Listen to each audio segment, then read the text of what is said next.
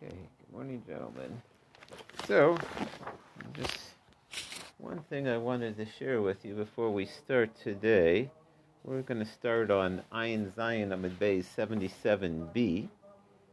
Uh, a few lines from the bottom, three lines from the bottom. But before then, I just wanted to show you an interesting Rashi on Ayin Zion Amud Aleph on 77a at the top it's interesting because there's a certain phenomenon which um, happens and uh, uh, it becomes a challenge, and that is that uh, people dress up in honor of the Shabbos, and uh, often then they go home and they eat a nice meal in honor of the Shabbos, and you, you can't really eat a meal with your jacket and your tie or your very nice clothing on. You don't want it to get dirty. And there's also a mitzvah sometimes to rest on Shabbos, and so uh, what often happens by the end of Shabbos, you're not as dressed up as usual. So some people take it to the extreme. They already put on like weekday clothes, and that that already is a problem because it's, uh, in fact, we believe the holiness of Shabbos like increases, and so it's. Uh, uh, but uh, there's just an interesting, uh, uh, interesting Rashi over here. The um, Rashi's three lines from the top. Um, you know, we don't hide anything over here in the Daf Yomi, but let's, uh, Rashi, three lines from the top, talking about a person making, a woman making a vow right before Shabbos. Um, and the question was if that there was a need to nullify that vow, did it have a Shabbos need? So, Nedra im Kashecha, uh, she makes the vow right before dark. Mashma afilu nedorm shelo Shabbos. And the Gemara proved from here that if somebody makes a vow like towards the end of Shabbos and you could nullify it, it it's probably that it's not needed for Shabbos. Why? The Milsva. So he says, how did the Gemara know that? How did the Gemara know that this was unlikely to be a Shabbos vow? It's very unlikely that a vow made, you know, an hour before the end of the Shabbos, oh, let's call it based in. I need to I need to uh, nullify this vow. Why? What's the usual vow? The usually what a person says is no more food. I'm fasting. I'm not having meat. So the e mishum If what the wife said was no more food, well, guess what? A lot of people after the cholent say no more food. I'll never eat again. You know, kvar ochla yom. She's already eaten plenty during the day. So it's not needed to remove the vow so she can eat more. And not, there's some people that, uh, not some, many, many people that in general during the week we eat too much. And in order to stay healthy, we need to eat less. And somehow they want Shabbos to suffer, meaning that on Shabbos they're not going to eat and enjoy it the right way because they have to keep to their diet. Um, and they're not going to have Oneg Shabbos. So the real trick is to have a healthy Oneg Shabbos that you enjoy, if there is such a thing. You know, th- th- find some foods that you can have Oneg from that are not fattening or not. But uh, if that's what this woman did, it's she already ate miba'od yom. So really, you're not going to have to call a beis din so she could have a fancy shalashudas. That's just not. Gonna, that's not going to. That's unlikely to be. The mishum takshite Shabbos. Well, what happens if she said no more jewelry for me? Uh, or uh, uh, mishum takshita nidra hayishaita lavzman takshitu. He says that towards the end of Shabbos, people aren't wearing all their jewelry, or at least women aren't.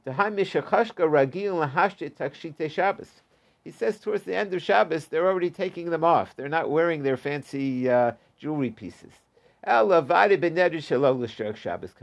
he, the, the, the Rashi, the Meforish learns that it's really it's just logical that it probably doesn't have to do with Shabbos. And so it, it's almost like a proof that if we're talking about nullifying vows on Shabbos that are made towards the end of Shabbos, that it probably has to do with a weekday. And you see that uh, in general, you're allowed to nullify, even take up your Shabbos time to nullify a vow that has to do with a weekday. That, that's where the Gemara was going.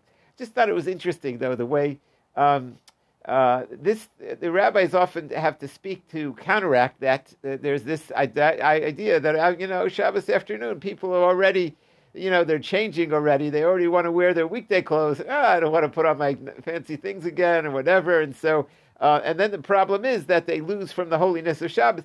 But he says already that the, the, the jewelry already, the takshits already come off towards the end of Shabbos. I just thought it was interesting. But okay, let's move on. Just, just, just, yeah. Just, just, to sum it up, is that um, um, according to those opinions that say uh, Shamo, then at the end of that sun daylight period, that's it. So right. You would have to address that question. Right, right. So that's part of the interaction of the Gemara.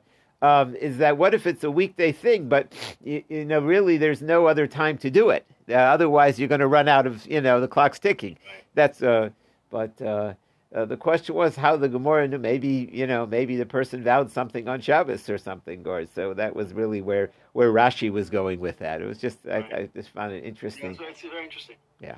Okay. Moving on. Um, it's it's particularly here because I remember over the years that Rabbi Feldman has addressed that.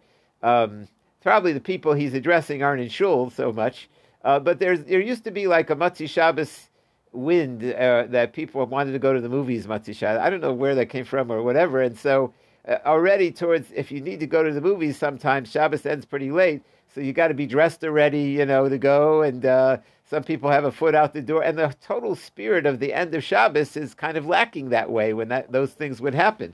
Uh, but uh, uh, but it was just it's like all things that uh, many times there are things that are very important, and then there's what we call Yetzer Hara, a certain push that takes wants to you know edge away in Shabbos or whatever, take away that so that we enjoy the end of Shabbos because you know well, you got to run to the movies and you got to be changed and you got to but it was interesting that Rashi said that, that even like, you know, if the woman says no more jewelry or no more uh, whatever takshit is defined as, uh, that's already by the end of Shabbos, people tend to not wear their jewelry or the.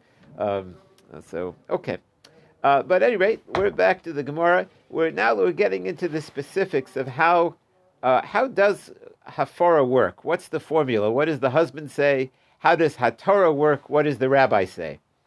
So uh, Omer Rabbi Yochanan, Chacham Shomer Baloshin Baal. If the rabbi uses the words that we're familiar with from the Baal, which is Mufarlach, or the Baal says Baloshin Chacham Muterlach Lo Omer Klum, it doesn't work. Uh, even though they're very similar mechanisms, uh, one is revoking and one is annulling. They're two different things. The Tani, how do we know that it's very specific? The son is Zehadavra the Torah uses an extra word in saying that it's got to be like this: hachacham matir ve'ena matir. The chacham, he, I'm just using the word annul. I don't have a better word for that. What does the article say? Matir. The release, yeah. The the the sage releases. The rabbi releases. No. What? He says he says a no. He says a no, right? Annul. I'm trying to think what the deeper meaning is. than no annulment. Um, yeah, but at any rate, the, this, it's, they annul it vein bal shiyochel. But the Gemara says, I would think my chacham sheinu mefer. A sage doesn't uh, do a forest nadorim matter. He's matter it. Baal shemefer, the husband who was able to uh, revoke the vow. I use that word revoke a lot. I kind of thought that's good. Einudin shemater, certainly he could annul it. Tamilomar, as we turn finally to today's page, zehadavar. Chacham matter, the chacham annuls it, vein bal matter. The husband doesn't annul. Tanya Idach Zehadavar, we learned somewhere else from this words Baal Mefer, the husband uses the formula Hafara, Ve'ain revoking, Ve'ain Chacham Mefer, the Chacham doesn't revoke. She Yochel, I would think, my Baal Sheinu Matir, the husband is not allowed to annul it. Mefer, he's allowed to revoke it. Chacham Shematir, the sage that is allowed to revoke it, Enu shouldn't, certainly is allowed to annul it, certainly he should be able to revoke it. Tamalom is Zehadavar, Baal Mefer, Ve'ain Chacham Mefer. The bottom line is, that each one has their formula, and the word zehadavar says that that it has to be used in the in the right context. There, there there's there's a difference between hafara and uh, being matir. So uh, yeah. Mm-hmm. Does it matter if the Baal is a chacham? Um, Shakol Niyabibra. Um, that's interesting. Well, that, why don't you ask the other way? What if the chacham's wife is the one who made the vow, and so he's a Baal? um, it, it, depends on what he's doing. What are the mechanics of it? So, in other words, you have to have to make a decision. Was what I, I, guess what you're asking is, what if you could do either? If it, if it's within 24 hours and this is your wife, so would you want to do the hafara way or would you want to do the hatara way? There is just an interesting Rosh. I'll show you over here in case this was kind of bothering you. What came first, the chicken or the egg over here uh, with the Kavachomer? What did we know? Did we know that the Chacham can, uh, can only do Hatara, or did we know the Baal could only do Hafara? In order that the Gemara seemed at first it wanted to say, what's the given? So we actually uh, we uh, uh, we started off with the chacham could be mater and not the husband, and then we uh, um, and then we switched it kind of over here. It's like circular, what they call circular logic. But look at the Rosh, two lines from the bottom. He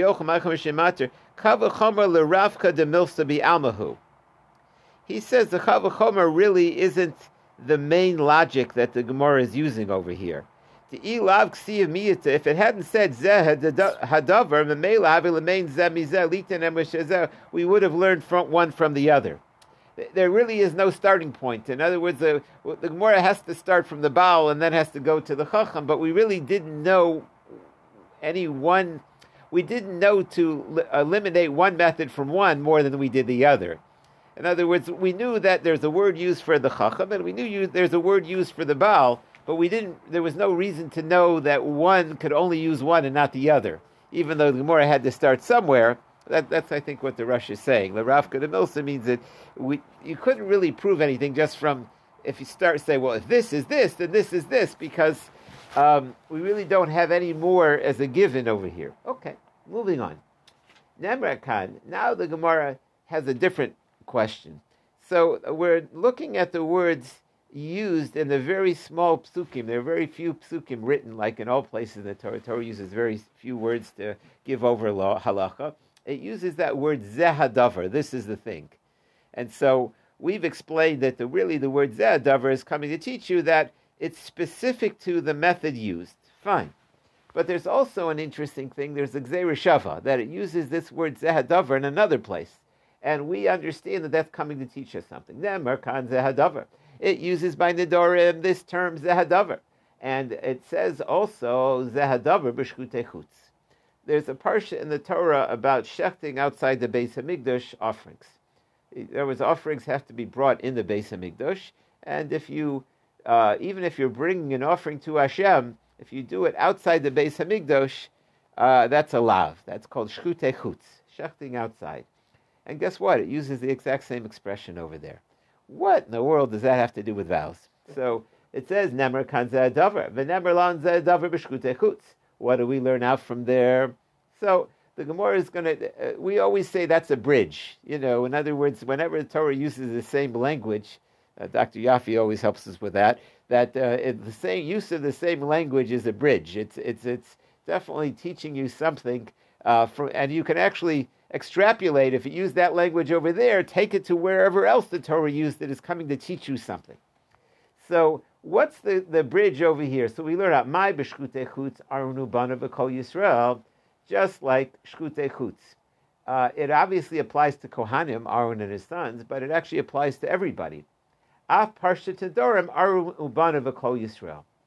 Uh, so too, when it comes to nullifying vows, it also can be done, as we're going to see, doesn't have to be rabbis. It's, it applies to everybody. The, even non-rabbis uh, can, even what we call a hedyotos or, or regular people, uh, can uh, nullify the vows.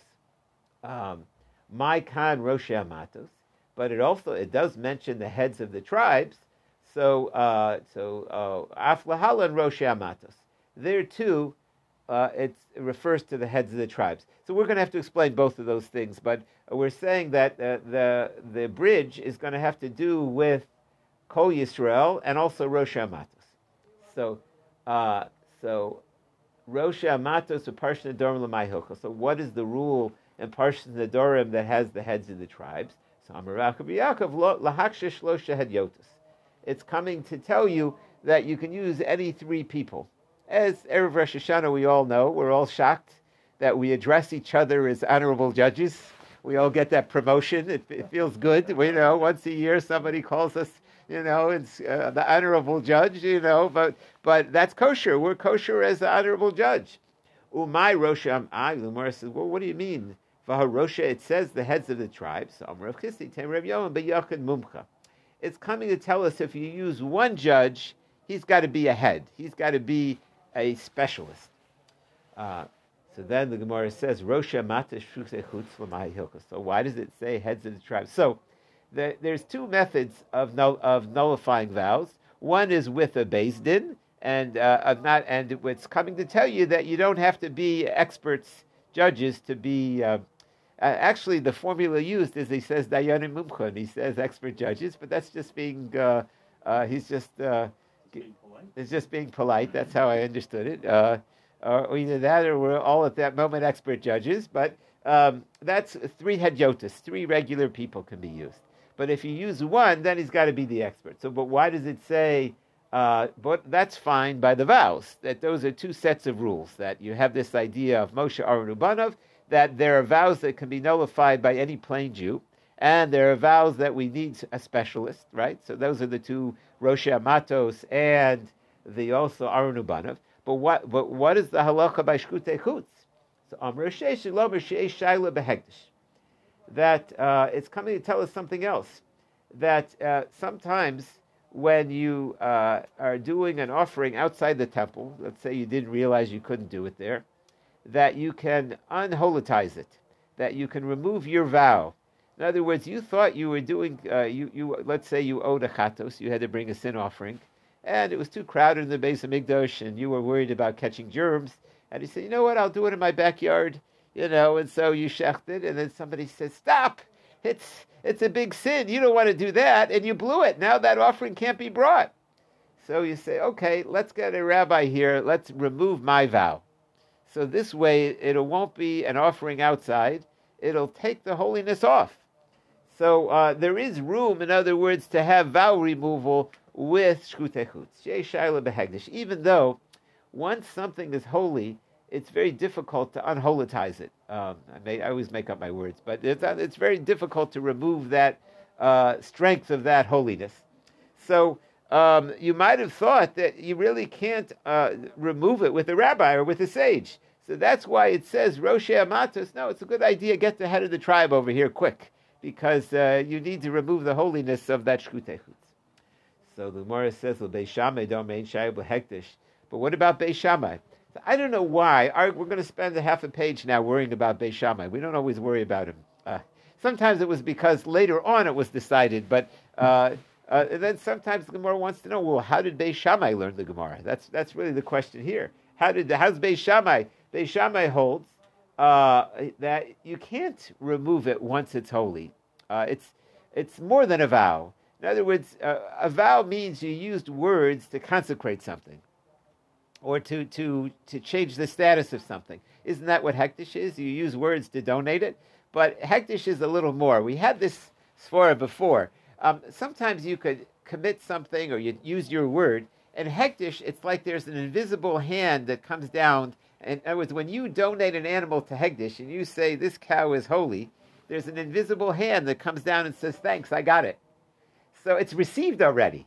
So it's different than a vow if you make a vow uh, and you retract, so it goes back to being just a plain old, you know, the vow comes off.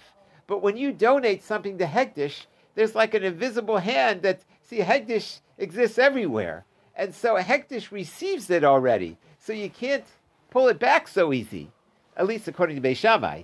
So, in other words, according to Beis Shammai, the Ein Shayil Behegdish Rosho. So then, why you are never going to need a sage when it comes to Shuk so what do you need it for? So the Gemara answers Beis Shammai less Gzeir It's not a problem because they, they don't learn that Gzeir So uh, then the Gemara says, uh, but in general, why does it say Zehadavar Parsha Zedorim So then, if you learn the Zehadavars for the Gzeir to compare one to the other, to tell you that just like vows you can remove with the sage, so too hektish you can remove with the sage. So that's a great teaching. You need to know that. That if you, if by mistake you shefted it outside, quick, call a rabbi, you can remove that. But if you hold like Beis Shammai that you don't have that Gzereshava, so then why does it even mention Zehadavar by the Nadorim? Lo mar chachamater ve'in bal Bal mefer chacham mefer. That's this teaching we just mentioned that um, it's very specific. I, that each one can only use their formula. Shkute chutz the So what do you use it for in shkute chutz? Lo It's very specific. What happens if you try to do the fingernail thing outside the temple. So we know if you shech the korban outside the temple, um, I believe you actually whip a person for that. You know, if you try, if you shech the korban, if you shech the uh, korban outside the basin, what happens if you do the finger? You got a bird, and you're going to do the fingernail thing outside the basin. So you might have thought it's the exact same sin, uh, but no. The, uh, the, it's coming to tell you that no, the, very specific. Uh, it's only if you shecht a korban outside the Beis Hamikdash that you get that lav. But if you did malika, if you did the fingernail thing, uh, we won't whip you. I, I, don't know what the reason would be. I don't have a reason. If somebody has a thought, why not? But um, I, it's almost, I, I believe, I, the, the, thought I was thinking is that you really don't find that Malika is shchita at all. It, in other words, anywhere else, if you take your fingernail, the, the bird is treif. It's not the. It, it's only shchita is the only way to make it. It's very. It, it's very unusual that it's only inside the Beis Hamikdash that the Torah says that if you kill it with a fingernail, that's like shkita. You know, that that works. Uh, but uh, other than that, I don't have anything to offer you. Why? But it, it, in the end of the day, it's Xer Shava, Zahadavar. Yeah. I think you just touched on what I was going to say, which is that outside of the Beis Hamikdash, there's no concept that what's called Malika. Yes, physically, you did take a fingernail and you, you killed the bird, but that's not Malika. Malika is a special thing in the Beit HaMikdash. Only Shechita, you want to have a steak, you do you shecht an animal, you have a steak. Mm. And that is a shechting act. But Malika is something specific. Only that's what I thought. Uh-huh. Very good. Yeah, yeah. That I, I, like the way you, you, you verbalize that. Yeah, very good. Okay, so um, El Beis Shammai. So what does it come to teach you? El lahakshir gimel hedyotis. It's coming to tell you uh, that you can use any three. Um,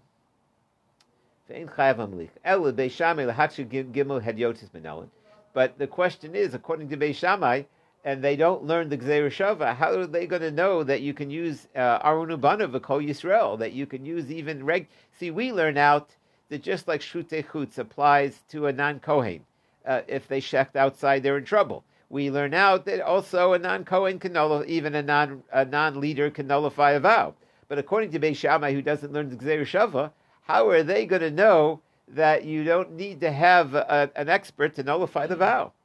This word hedyot really means like any anybody is. Every person is like a hedyot. Sometimes it's it's used as an insult, like you're a nothing, but it actually just means three regular people, three non-experts. It doesn't have to be an insult. Three hedyot, Menelin.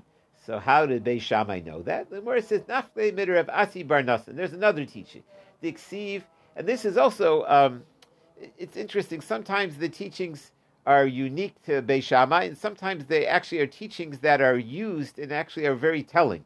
And this is one of those teachings that has other applications. It says like this: Vidaber Moshe Moedei Hashem Bnei Yisrael. It says that these are the holidays. These are Moed. Vahatanya Reb Yossi Glomar Moed Hashem Nemru Lo Nemru Shabbos Breishis Mohem.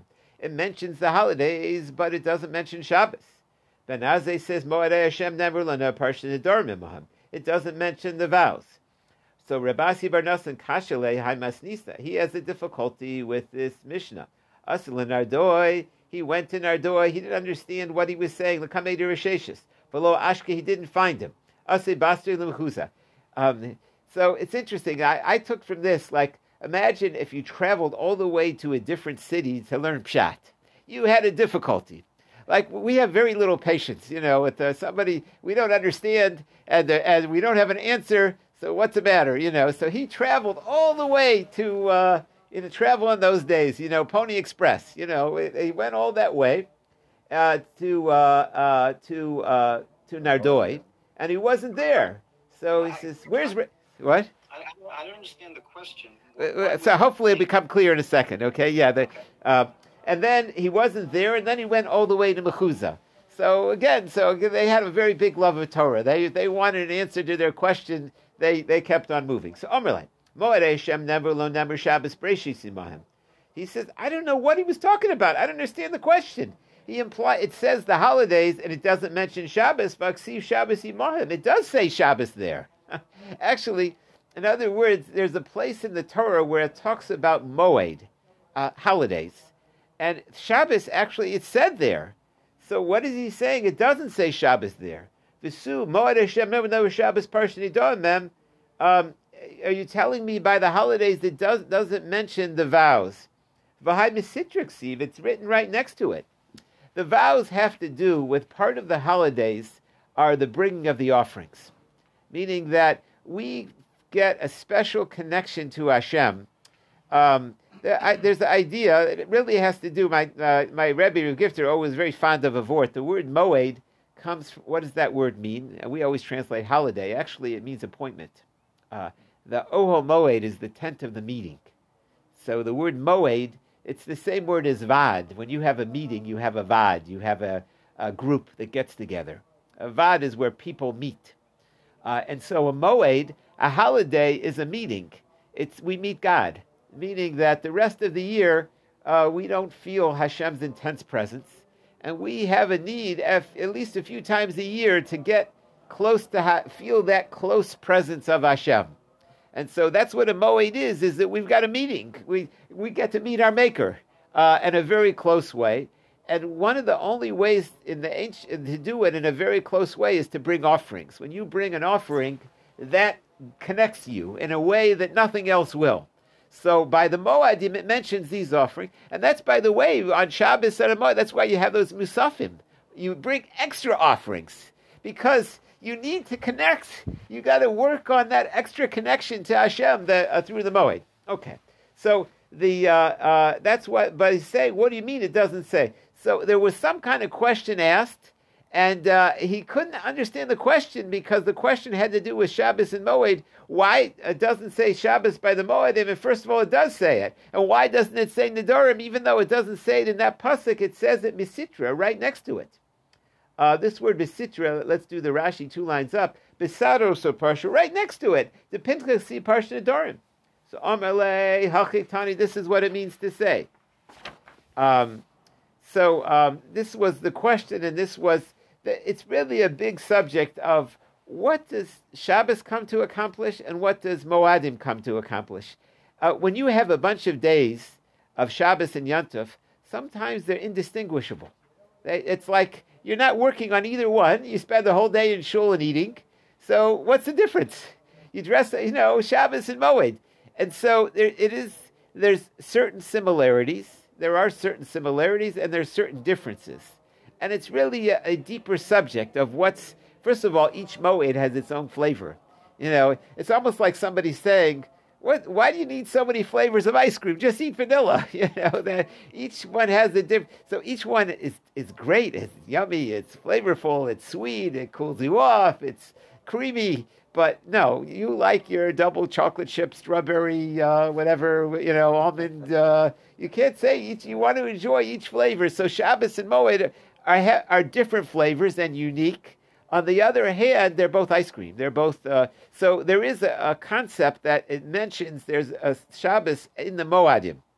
So, but on the other hand, it's different. So, what is the difference? So, the Gemara says as we turn the page, Moadei Hashem speaking Kiddush Beisdim.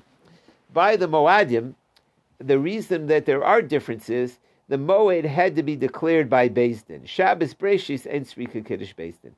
Shabbos doesn't need the Din, meaning uh, and a moed is a meeting, and a meeting means you got to be there.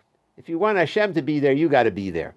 Uh, the the Din has to declare the moed. Shabbos is going to happen whether you you bring it in or you don't bring it in. You you know you're lost in a desert island and you don't go to shul and you don't know what day it is. You wake up and it's Shabbos. It's Shabbos. Uh, the moed has to be declared and brought in. So that needs Kiddush Beis Shabbos Breishis uh, the Shabbos of creation ain't Srikan Kiddush Basin. Moed Hashem Srikan Mumcha. And in order to um, uh, declare the Basin, that you need the absolute experts, the top experts in the Jewish world. In fact, that's um, why they uh, had to set the calendar because it became very difficult to get all these experts together, and there are very few people who are actually qualified for that. Uh, um, I certainly get that because I'm totally lost when you start talking about the um, you know how to figure out the uh, the calendars and the shapes and uh, and the ibur and uh, that's that's the area where I, I, I really need work on. Well, we all do, but some people have a better sense of it. You know, they know when you know uh, how it works, and well, this uh, this year is a leap year, and the moon because last year wasn't, and this many days. Some people are just much more in tune with the uh, and the math is good. You have a certain. Uh, I missed that class, but at any rate, so you need a mumka for that. But for a vow, you don't have to have the same same parsha of speaking mumka. Afilu based in Hadyotis, and as we all know, Erev Rosh Hashanah, we can all be called in. And some people don't, uh, you know, they do it in English or they don't even have any idea what it's about. So the truth is, ideally, you need a Daf Yomi person on that basis. Somebody at least has some idea. Um, you know, somebody's sitting there and they really don't know what nullifying a vow is, mm, you know, it's difficult because there are people in shul who really they may be observant. They really have no idea what it's what it's about. You know, they you have to kind of give them a 10 second. You know, well, there's a vow or there's a concept of petitioning the court. They should at least have a certain idea what they're there for. I, but they could be a hedyot. They don't have to be a scholar. I have a parsha during Rosh Matzis. Doesn't it say the heads? That's to tell you that if you have one, he better be an expert. Um, a new thing. So um, again, that was a question about the uh, the commonality of certain words. We started off talking about uh, shkute chutz, and then we actually got into the fact that it uses the same words by Shabbos as it does by Moed, and so that was the uh, and uh, we got into the qualifications for the Din of the Moed and the qualifications for the Din for vows, and, that, and again some a little, uh, a little question, if, if I can ask one. Yeah. On Rosh Amatos, that you need a, a Yachid Mumcha, uh-huh. how do we how do we learn out of a plural plural uh, basis that that a singular would be okay? I mean, a Rosh is a plural, Matos is like a plural. How, how did we how did we squeeze a singular out of that? That's a good question.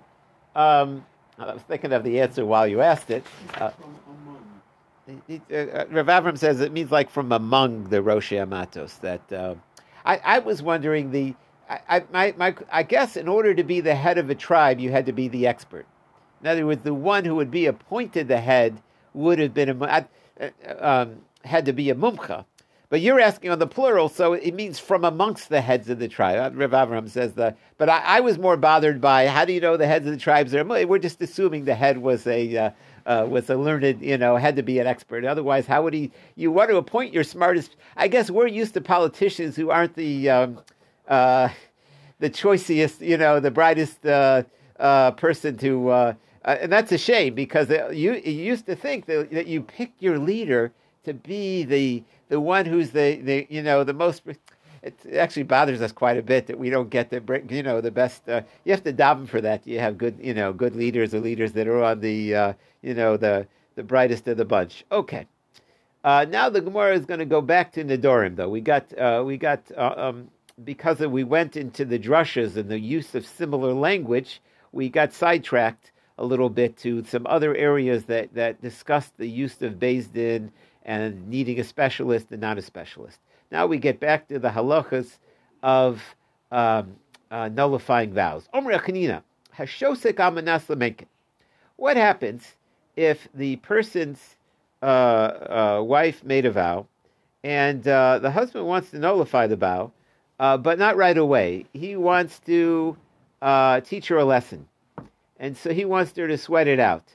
So if he does that, he, he gets an extension. Let's see the Ran at the bottom on the right side. Today, lahankat ishto.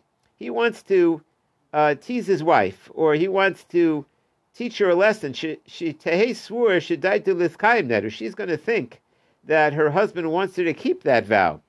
For who enu miskaven lakach, and he really doesn't want to keep it. He's going to do it afterwards.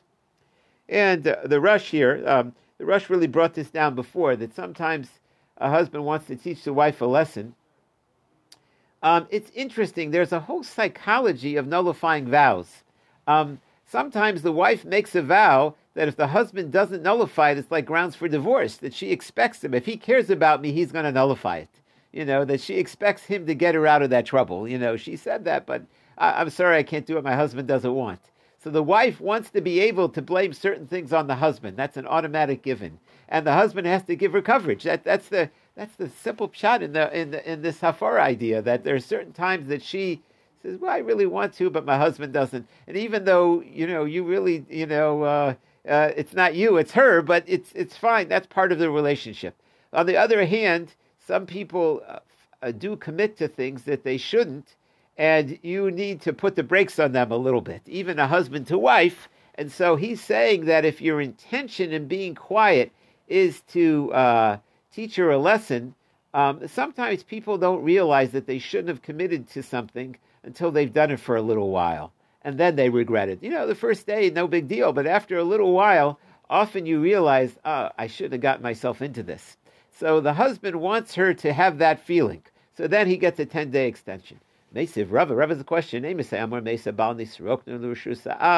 When do we say when the fiance dies. Then it goes back to the father. This is going back to the subject of when there's a father and a fiance, and they split the revoking of the vow.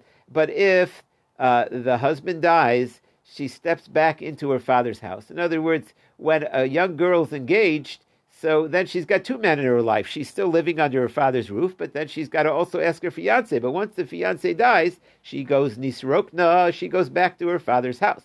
Bisman shama habal. That's if the husband didn't weigh in before he died. He didn't hear about it. Oh, Shishama v'shasuk. Oh, he heard about it and he didn't say anything. Oh, Shishama v'hefer. Oh, he heard about it and he nullified it. And then he died right away. Avu Shama v'kayim. But if he heard about it and he was mekayim it. Oh, Shishama v'shasuk. Or he was okay and he was quiet. Umeis b'yom shalachorv. And he was quiet for a whole day. Einu yochel It becomes too late for her father to nullify it. Now, uh, basically, we're saying that if the husband was quiet for one day and then died the next day, it'll be too late for the father to nullify it because it's as if the husband was good with it if he was quiet for a day. My la Well, maybe he was just being quiet because he was doing this trick. He wanted her to regret it a little bit. And so he was just waiting for her a few days to start to feel, you know, I shouldn't have gotten myself into it. So he had picked up that 10 days? So that's our question. If, if he really gets 10 days, this implied that if one day went by, it's too late. So the Gemara said no. Bishosa kamanasakayim. He was quiet because he was really okay with it. That was the Gemara says So then it's the same thing as being mekayim. It already said that case. So the Gemara said Abishosik stam. Why would the father even think that he would be able So what comes out is this. It comes out that there's three kinds of uh, being quiet. There's being quiet because uh, you're good with it. And then there's being quiet where you tell somebody, I, am going to read you the, the, the Mefarish in a second. When you tell somebody, I want to nullify this vow, but I got to teach her a lesson. And then the quiet gives you, you get an extension.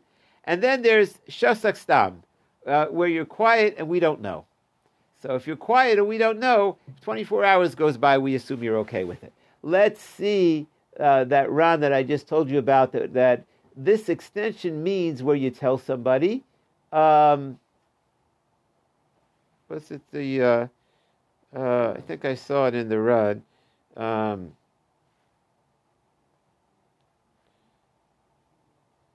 let's, um, where did I say one second? Uh,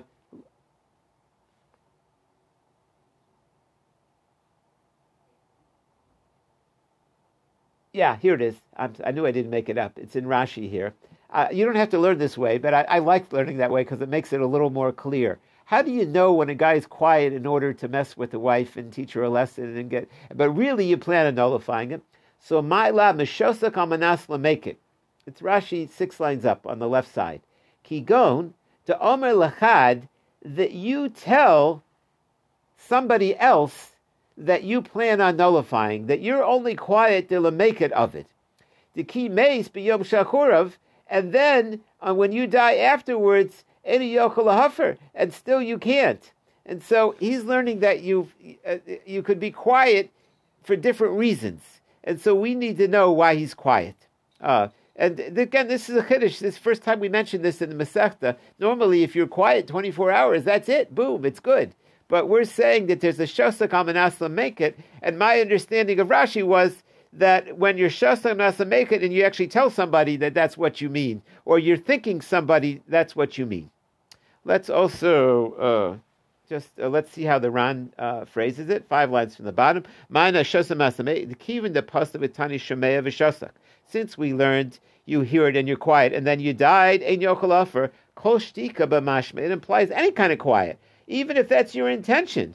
Alma hakshtika. Don't you see that the quietness is in order to confirm it? So the Gemara says no. L'basham malakaim. Shehu nader mekuyim b'ka. Klomer shekaima belibo he's learning a little bit different. He's learning that you can be quiet and say in your heart, yes.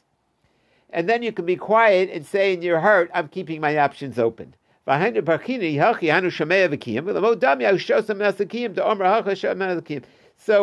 the, the Ran is learning that it, it, again, there's a quietness where you're quiet, but in your heart you say, good, I'm okay with the vow. And then there's a quiet where you say, I'm not sure. Uh, what does the word mean, make it? Um, I think it means to start up with her, to uh, to remove it. Uh, make it means to. The Meforish on the, uh, the fifth line. Rashi. The kaime el laknito lokicho. This word lokicho means you rebuke her. Um, let's let's um, it's it's the, the very last line on the page two. He uh, says that there's like a third case. It says Ella Shusak Stop.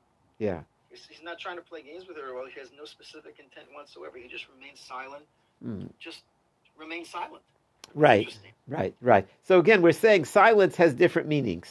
Um, it, sometimes, like you put a bid on the house and the other guy's quiet, that means they want more. You have to read the silence. Like, what's going on over there? The poker player, like, you can't read the silence. Is he bluffing? Is he? So here also, the husband is silent. Sometimes it's because he fully agrees. Sometimes he plans on nullifying it, and sometimes he's not sure. He's just quiet because he doesn't know which way to go. Okay, um, but that's the uh, uh, and we'll figure that out tomorrow. Okay, have a great day, everybody.